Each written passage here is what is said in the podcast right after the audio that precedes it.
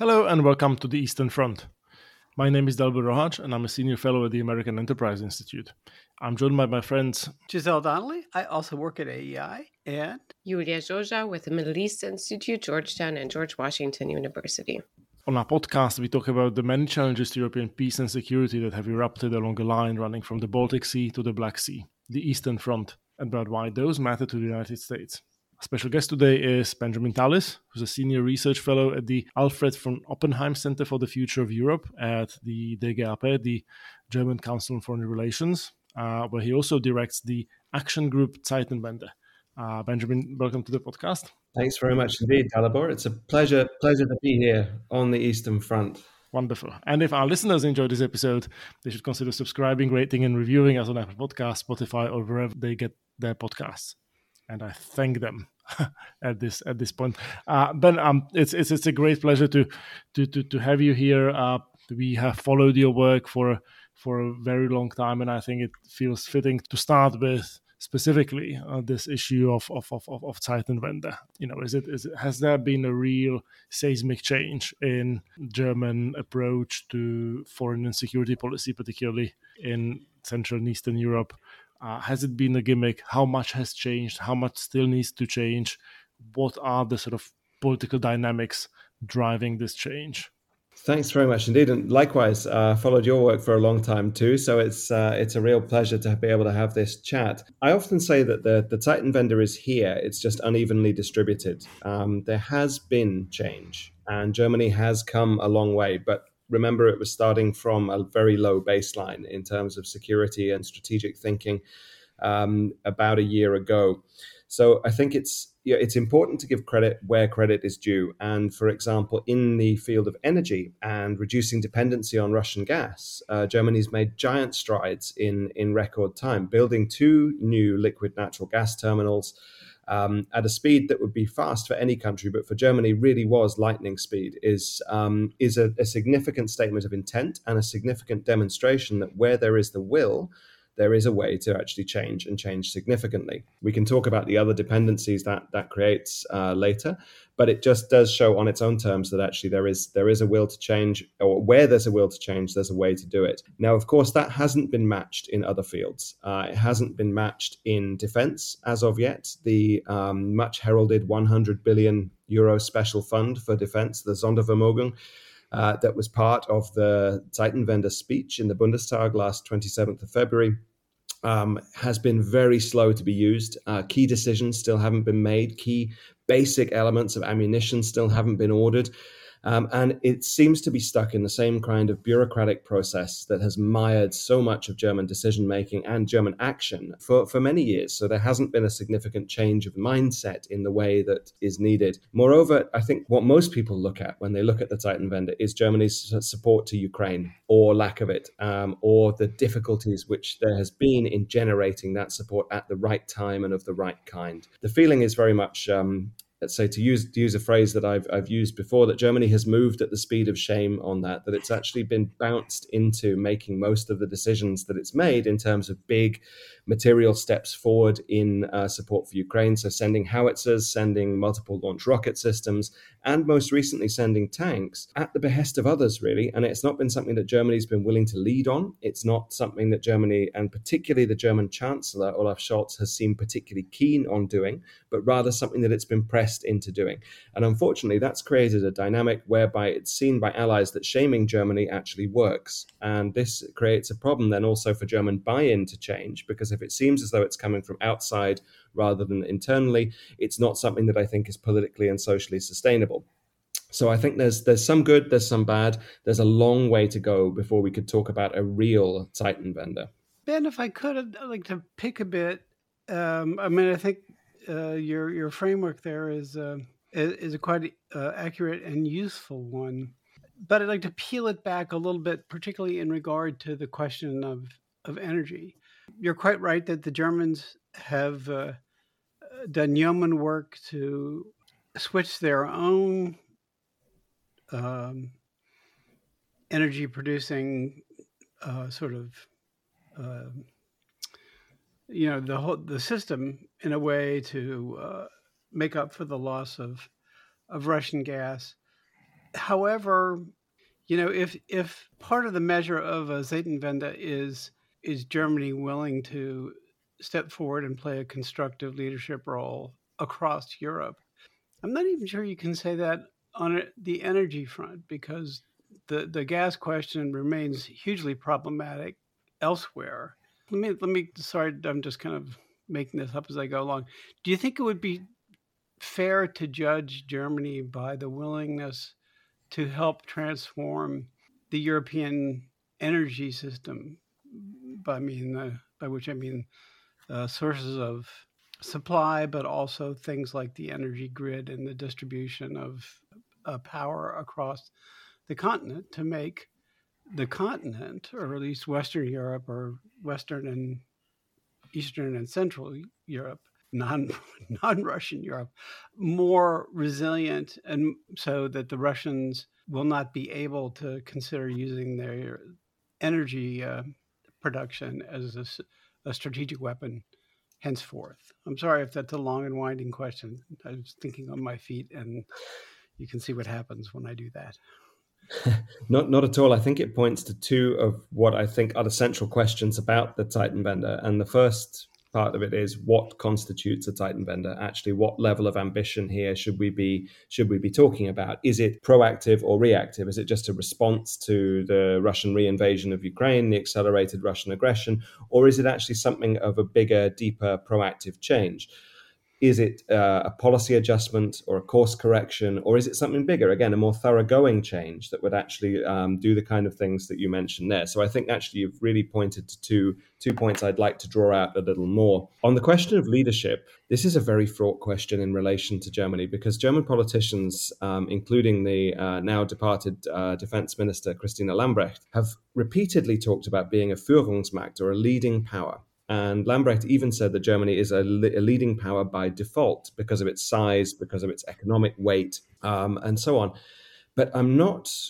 I'm not convinced by this. To be a leader, you have to be followed, and you have to have people willing to follow you. And that's not really the case in Europe at the moment. Uh, there's not a lot of followership for German leadership because there's a lack of vision, because there's a lack of coherence, there's a lack of consistency. Um, and there's a lack of willingness to make the kind of depth of changes that you're talking about. Um, I think there's also a, a problem of competing visions in Europe. The French vision for the future of Europe largely appeals to France, the Polish vision for the future largely appeals to Poland. Germany doesn't have a vision, um, but is worried about the emergence of others' visions. I mean, where the where the ideas battle is really being won is in North Central Eastern Europe, um, in the capitals of the Baltic states, in Prague, in Helsinki.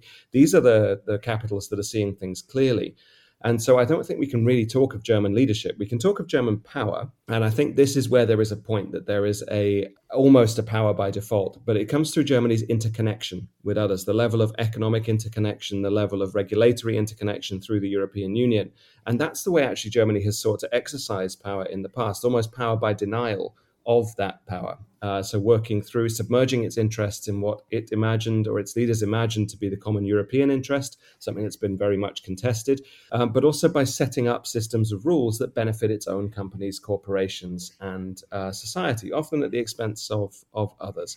And I think you're right to say that a true change there would look to a properly articulated and properly calculated continental wide interest set together with others rather than at the expense of others and then by reducing the kind of dependencies that have proven to be so costly um, in in the past.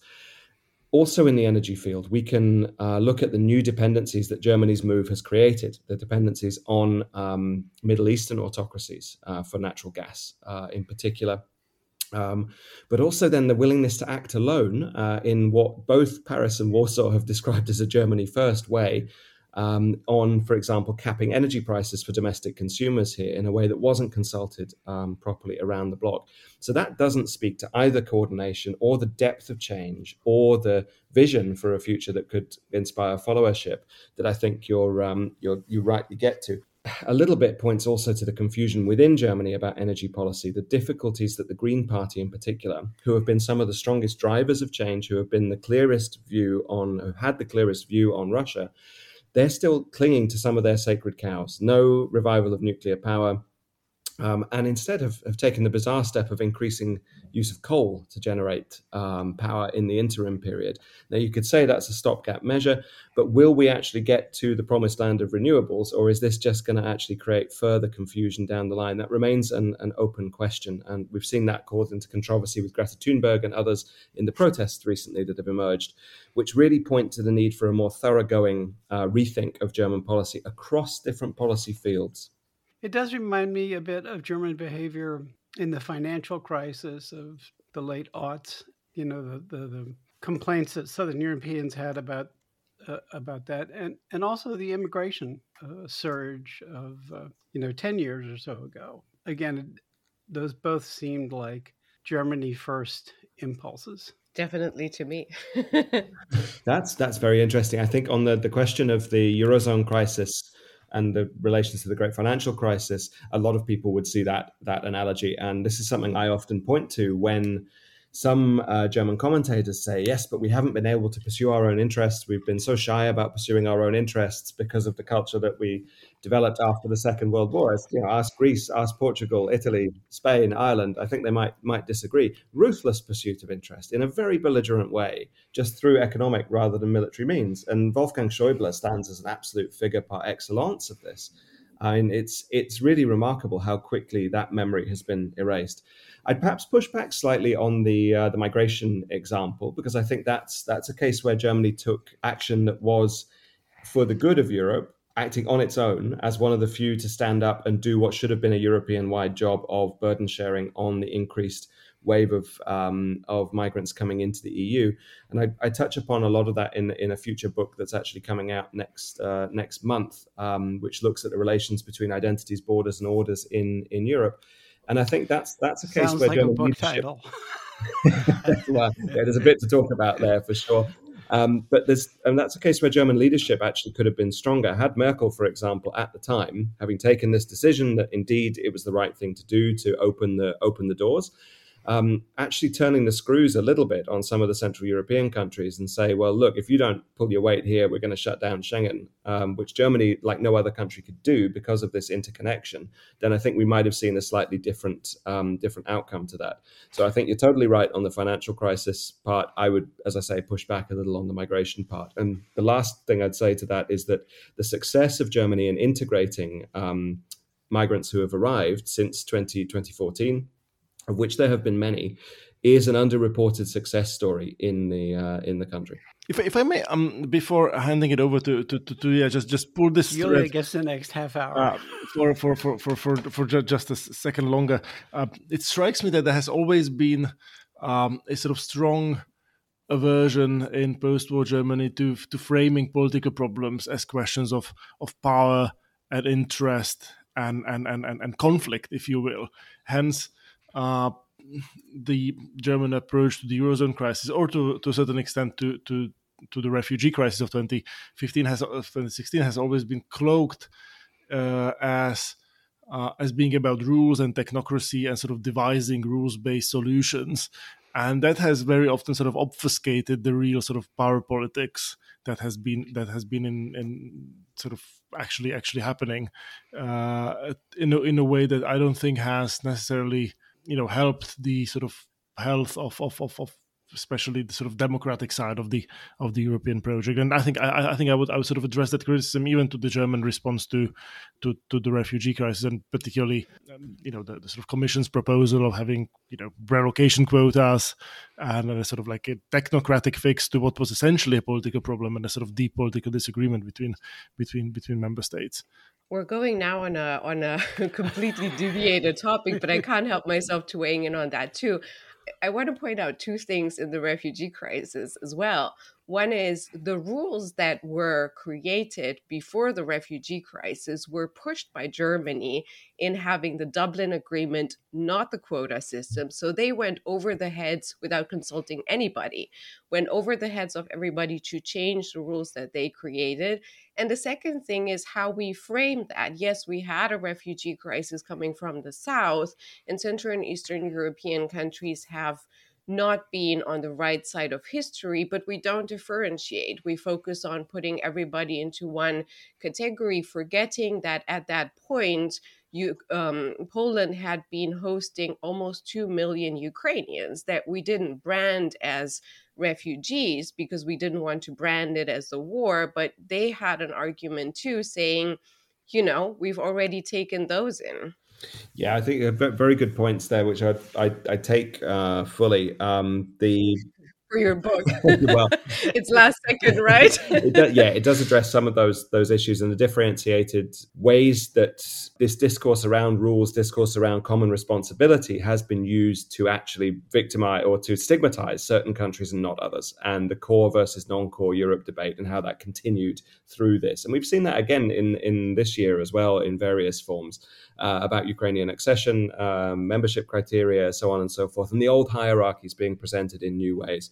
What I, what I'd really emphasize, I guess, is that. Um, the European Union and its member states, through those rules that they created, turned inward migration into a crisis. There was no migration crisis that just happened. This was something of our own making. Um, the capacity constraints that were supposed to be there have been shown this year, above all years, to be nonsense and to have been rubbish from beginning to end. And this was, a, a as you say, a really very clear political decision that was made. Um, what I would say, though, is that some of the countries involved in that, while willing to benefit from the common area of free movement, and willing to accept they had a common border to police were not willing to contribute to a common migration policy and were not willing to actually contribute to the responsibilities of that. So that even on its own terms, that system wasn't working. You're right. Then this got countermanded by by Germany having overwritten its own own rules to an extent. But all the seeds of that crisis were sown in the the loss of the political argument about the benefits of inward migration in general and the loss of the balanced debate about migration which still needs to be had. Um, and I think we could also see in some of the comments that have been made this year. I mean, Kiril Petkov stands to mind where he says, you know, this is about people who are culturally similar to us now coming in, the Ukrainians, uh, educated mm. people, and so on which rather had a disparaging look at the previous groups of inward migrants who were coming before, um, and revealed again some latent problems in the way that this is uh, this is discussed. Certainly, um, since we're doing now a deep dive into European security and taking advantage of um, of your presence here, Ben, I want to continue that because you're looking in a very interesting uh, way at both Germany and Central and Eastern Europe and I'm particularly interested, and I want to ask you about the relationship between them. You sort of alluded to that a couple of times uh, throughout um, our conversation so far.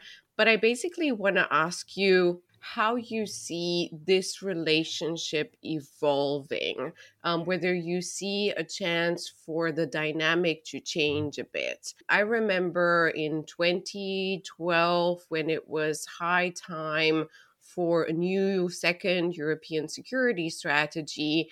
Back then, Poland um, and Romania. Back then, I was serving um, with the for the Romanian former president. We were both pushing for a new security strategy that would include the threat perceptions and security issues of the newer member states. And there was no way to get, no matter how hard we worked and tried to butter up Germany and France, it it, it was just completely blocked. And um, then we had a late security strategy. I know you were part of um, advising there too. And so you and i know that the threat perceptions uh, particularly around russia did not did not reach, as Germans would say, consensus to be able to be included as much as they should have been. And we know that, particularly when we look at leaders from the Green Party, there's a lot of reckoning with that, um, that I think is very important um, for Germany moving ahead. You mentioned a bit earlier the relationship between Germany and France. To me, with everything going on, the most important relationship is now becoming the one between Germany and Poland. And Poland does have a vision that many now increasingly adhere to. The question is to what extent do you think there's wiggle room for Germany to embrace more of the Baltic slash Polish vision. Um, we, when you know, when there was the leopard debate, there wasn't much hope for me in that context because, from from this point of view, because the UK put out the Challenger tanks and Germany said well, we cannot if the Americans, are completely ignoring the UK as if it's not an actor. And also the fact that, you know, Poland had delivered Soviet era tanks or Soviet made tanks from the same era uh, in the hundreds a few months earlier. So, with putting that all on your plate now, asking you the question how do you see this relationship evolving? Do you think there will be more of Germany listening to as you know the economic leader still or power um, within the European Union and moving sort of the center of gravity willingly more towards the east with the issues that we have or do you see the same resistance as you know we've seen through the last decade? Great questions that cut really to the heart of it and i, I think actually also relate to what dalibor said before um, about the culture of power culture of interest culture of statecraft in germany mm. versus the culture in other other states too. So let me try and bring those things together just a, a little bit. I think that while to say something quickly on the Polish vision, and you said the Polish Baltic vision, I, I would draw a distinction between the two because I think on foreign and security policy, broadly understood, there is commonality, but on domestic policy, there's not. And I would strongly connect the two also because they relate to how intra European Union relationships work between different countries as well. I say that particularly because there's been a very strong pushback in Germany this year against the idea of Polish leadership and against the idea of leadership from Central Eastern Europe more widely because of perceptions about retrograde kinds of antediluvian politics in those countries. So they point to Polish nationalism or they point to the PIS government's clampdown on abortion rights, on uh, rights for homosexuals, and t- cultures of tolerance, and so on. Now, unfortunately, that gets tarred, the whole region ends up getting tarred with that brush, which is really unfair given how the very different political cultures in Central and Eastern Europe operate. But it also tells you something about how German debate deals with Central Eastern Europe as well, that it's still a uh, mythical zone somehow of little, little knowledge and much prejudice um, when it's when it's dealt with, and let, let ignorance be no barrier barrier to arrogance in that that debate. Um, sadly, still what I've what I've been encouraged by also, as you said, is the reckoning with that on the part of certain politicians, and that's actually not only been the Green Party. The chairman of the Foreign Affairs Committee of the Bundestag, Michael Roth, who's from Scholz's Social Democrat Party, but has taken quite a different point of view on Ukraine and, and other issues, has specifically apologized for Germany, quote unquote, trampling over the agency of Central East European countries in the last decade, and has suggested that the inquiry that should be launched into the conduct of German leaders after the uh, end of the Cold War and their attitude towards independence movements in Central Eastern Europe, their attitude towards NATO and EU enlargement, um, should be extended into the last uh, last 10 to 15 years, during which time Germany's geoeconomic policy, which over overrode any kind of overt geopolitical policy, um, at least in its in its um, methods, let's say, uh, has had such a detrimental effect on the region. And so I think that kind of reckoning is really welcome. But there's still been a need to assert a moral superiority, which has been at the heart of German politics and German self worth in politics uh, since the the way that Germany tried to make amends for and move on from its conduct in the Second World War. And I think a lot of people would look at that and say there's been admirable progress that was made in that regard, but it unleashed a form of politics that required this moral superiority which then manifests itself in if you cut in things like if you're unable to deal with the substance of a critique, you police the tone. So this is what Andrij Melnyk, the uh, Ukrainian ambassador here, faced uh, very strongly.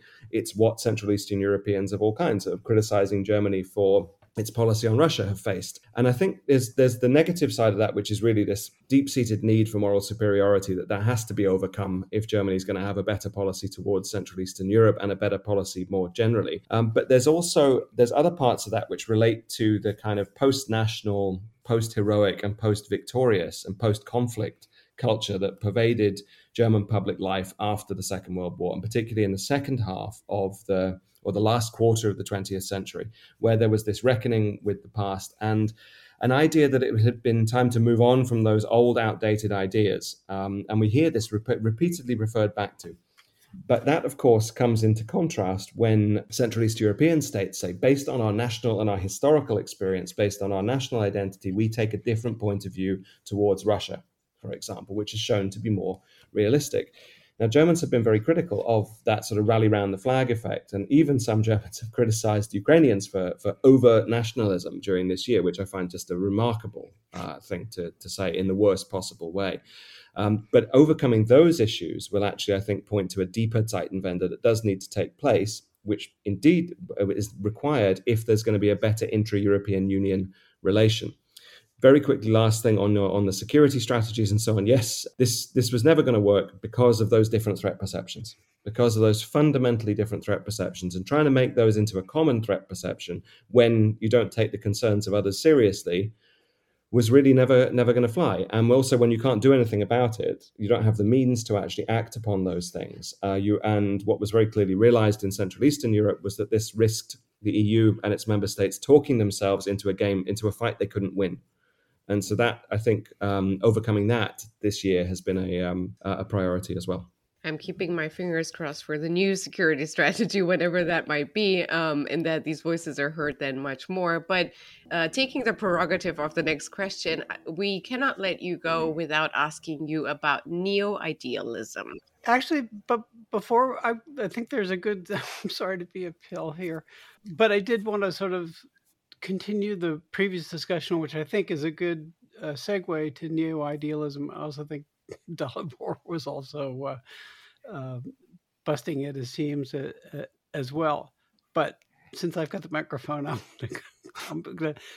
So this is an interesting sort of nexus of domestic politics, cultural politics, and international politics, and there there are two things that strike me first of all, I mean, I think some of the criticisms, say, of you know Polish nationalism, especially Hungarian nationalism, um, there are different kinds of Eastern European nationalism, and Ukrainian nationalism is turning out to be something that's mm-hmm. quite liberal.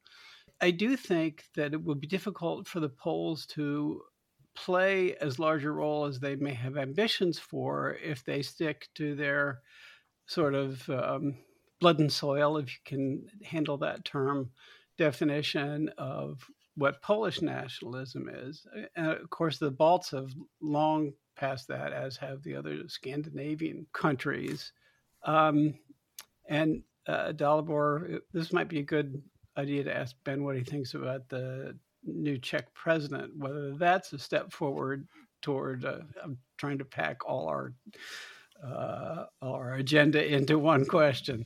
Um, we, we, are a terribly disorganized bunch. We are sort well, of like just filing, ben filing such, issue ben on is issue. Such a, a multivariate guest that there's so much that we can ask him about. Let, us spend the next ten minutes sort of digging somewhat deeper into this, into this question of Central European neo-idealism, this sort of you know, okay. term that you've coined, which refers, if I understand it correctly, to the legacy of political leaders of say the 1990s who understood uh, who took seriously the sort of historic experience of the region, who took seriously um, the relationships that these countries have been were, were building with, with, with with the West, and who uh, were adamant that the region needed a values-based foreign policy as opposed to yeah. a very sort of transactional uh, materialistic attitude towards towards relations with, with with, with great power. So how, how do you see this region at this particular juncture in in in in in, in, in time and, and and what's the sort of potential of of of this this idea of neo idealism exercising larger influence on on European policymaking? Wow, thanks. That I, I love the questions coming from different angles and the all of the different things you've raised. I'm really grateful to you actually for taking such time and depth to, to go through different things that I've I've worked on.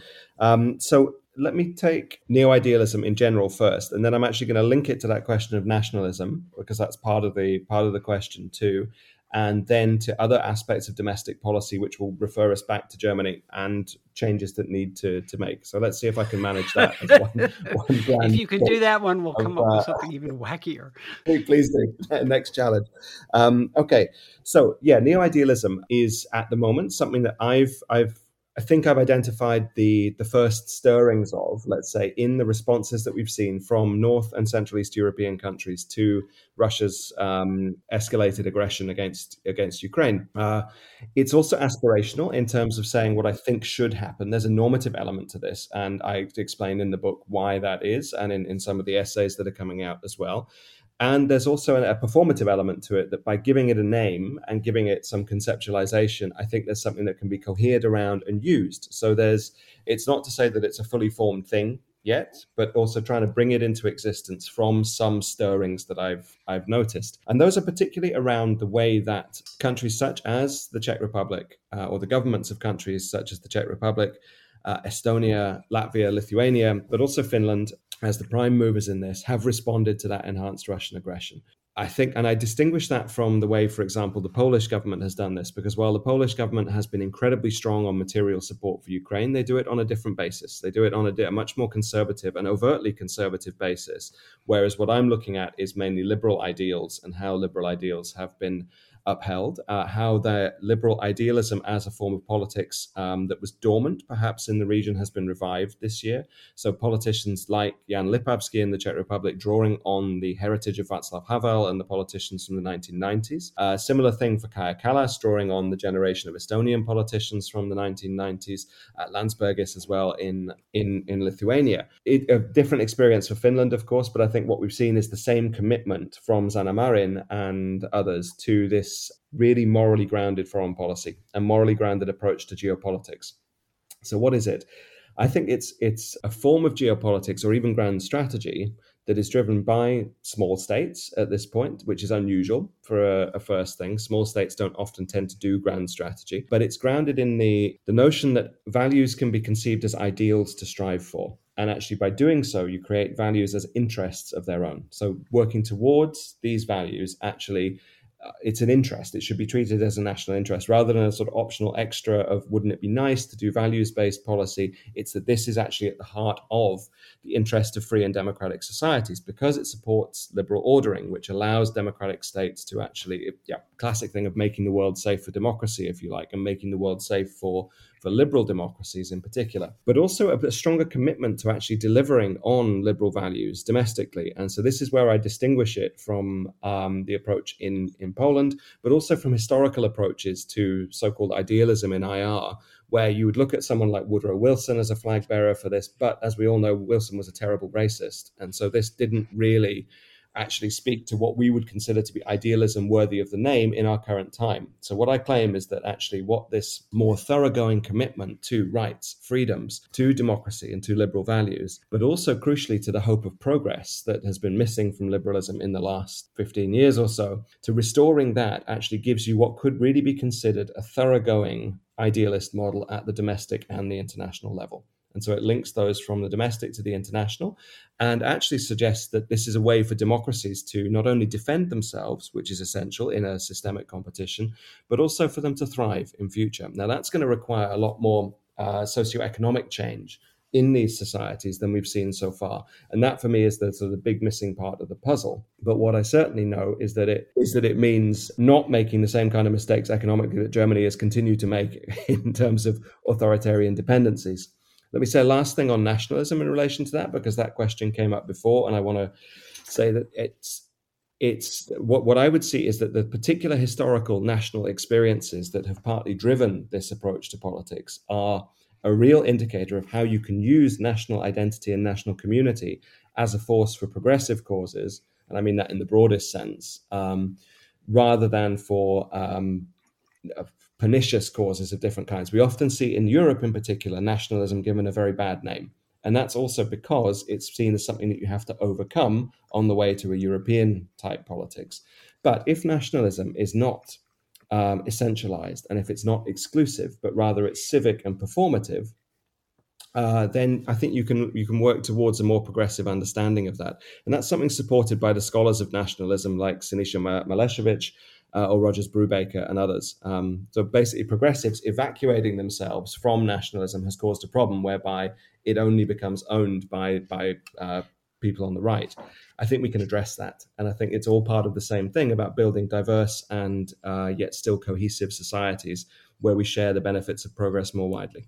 I want to ask you just very quickly a follow up on that in relationship to exactly that, um, what you're describing, smaller liberal approaches um, to the issue of security, opposing them or at least separating them from Poland. I know that we tend to, and particularly in Europe, we tend to label Poland because of domestic issues as non liberal nationalism. Mm. But if you're looking at both performative action and narratives um, that the Poles have adopted in relationship to Ukraine and the region in trying to sort of leverage leadership and position themselves. You know, the first visit was Morawiecki, the prime minister, who pulled along the Czech and the Slovenian because the Slovak wouldn't come, um, and the Baltics neither. And uh, when he was there, he said in Ukraine,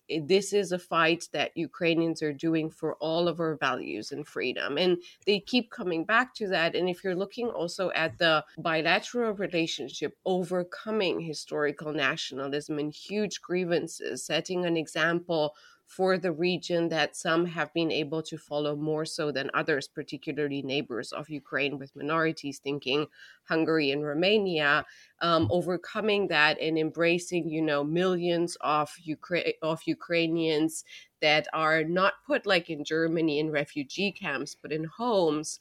To me, that's a very modern liberal form of, you know, creating regional cohesiveness. So, aren't we not, you know, serving against the purpose of cohesiveness when we are excluding sometimes Poland because of the issues that they have domestically on one side. Um, and I know they trickle in, and I acknowledge that. You're entirely right. And then, secondly, aren't we doing a disservice by calling it neo idealism so that the Scholzes of the world and the Macrons of the world will come and say, well, we're pragmatists. We cannot lead European security based on idealism. So just quick challenges on that. I have actually, if I, if I may just add one more challenge, because we are you know continuing in, in our tradition of being terribly disorganized and also because we are running out of time and because this is just so interesting uh, one danger that i that i see and i've sort of thought about this for a while is is related to really sort of how, how thick your sort of neo idealist conception is in a in the context of countries that are very polarized. Of course, you could find very compelling avatars for your neo idealism in places like Slovakia with Zuzana Čaputová. In places like Poland, you look at you know talk to Rafał Trzaskowski, or even even in Hungary. Uh, however, in those places, uh, it is far from clear that that foreign policy outlook necessarily commands very wide popular support, even in the Czech context. I mean, you know, like we might be heartened by the victory of Petr Pavel, but he faced Babiš in the runoff. Babiš used thinly veiled anti-Ukrainian tropes in the campaign. He clearly was thinking that it would work. It didn't work, but but still, I mean, the you know Havel's legacy in the Czech Republic is not a sort of uncontested an uncontested one. So so, so I suspect that in order to make this work, uh, it might be useful to try to make it somewhat less ambitious and thinner in a way that could also accommodate, you know, the sort of Morawieckis of the world in in, in, in the context of a of a discussion mm-hmm.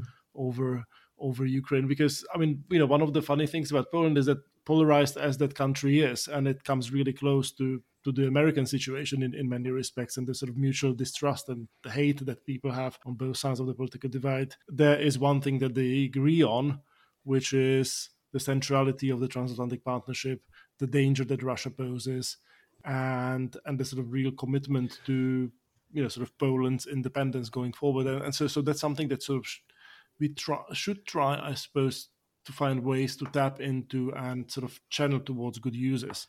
I'll let Ben speak, but I want 10 seconds after he's done. okay.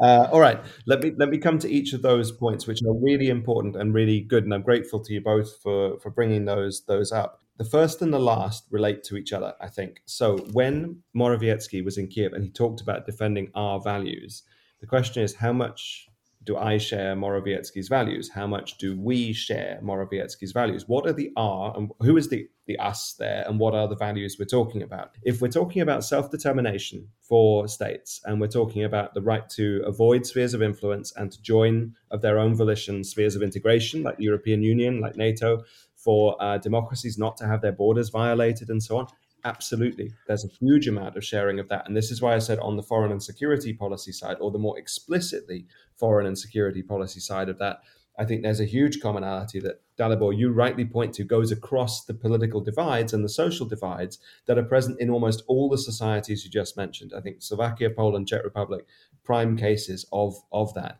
That's also why I'm quite careful to distinguish between talking about the governments and the societies at various times. But although there's there's clear links between between the two.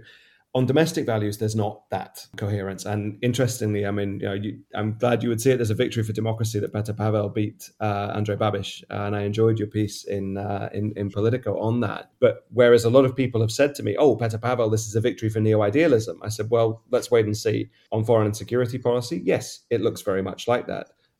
I'd be interested to see what President Pavel does on inward migration and migration from countries, which, quote, according to his team, when I interviewed them in the run up to the uh, to the election, are not culturally similar to the Czech Republic. Now, I, I'm pushing a particular vision of neo idealism. It doesn't have to be the only one. There may be some uh, more broad conceptions of this, but I think learning from the mistakes of the past about um, overly exclusive societies that limit the benefits to us of migration, about learning from uh, overly exclusive forms of our own identity. I don't think that's in the best interest. And I think a much more thoroughgoing conception of liberal idealism is actually indeed the point of difference that this could could make. It brings the ideals to idealism, if you like, and makes it more more thoroughgoing.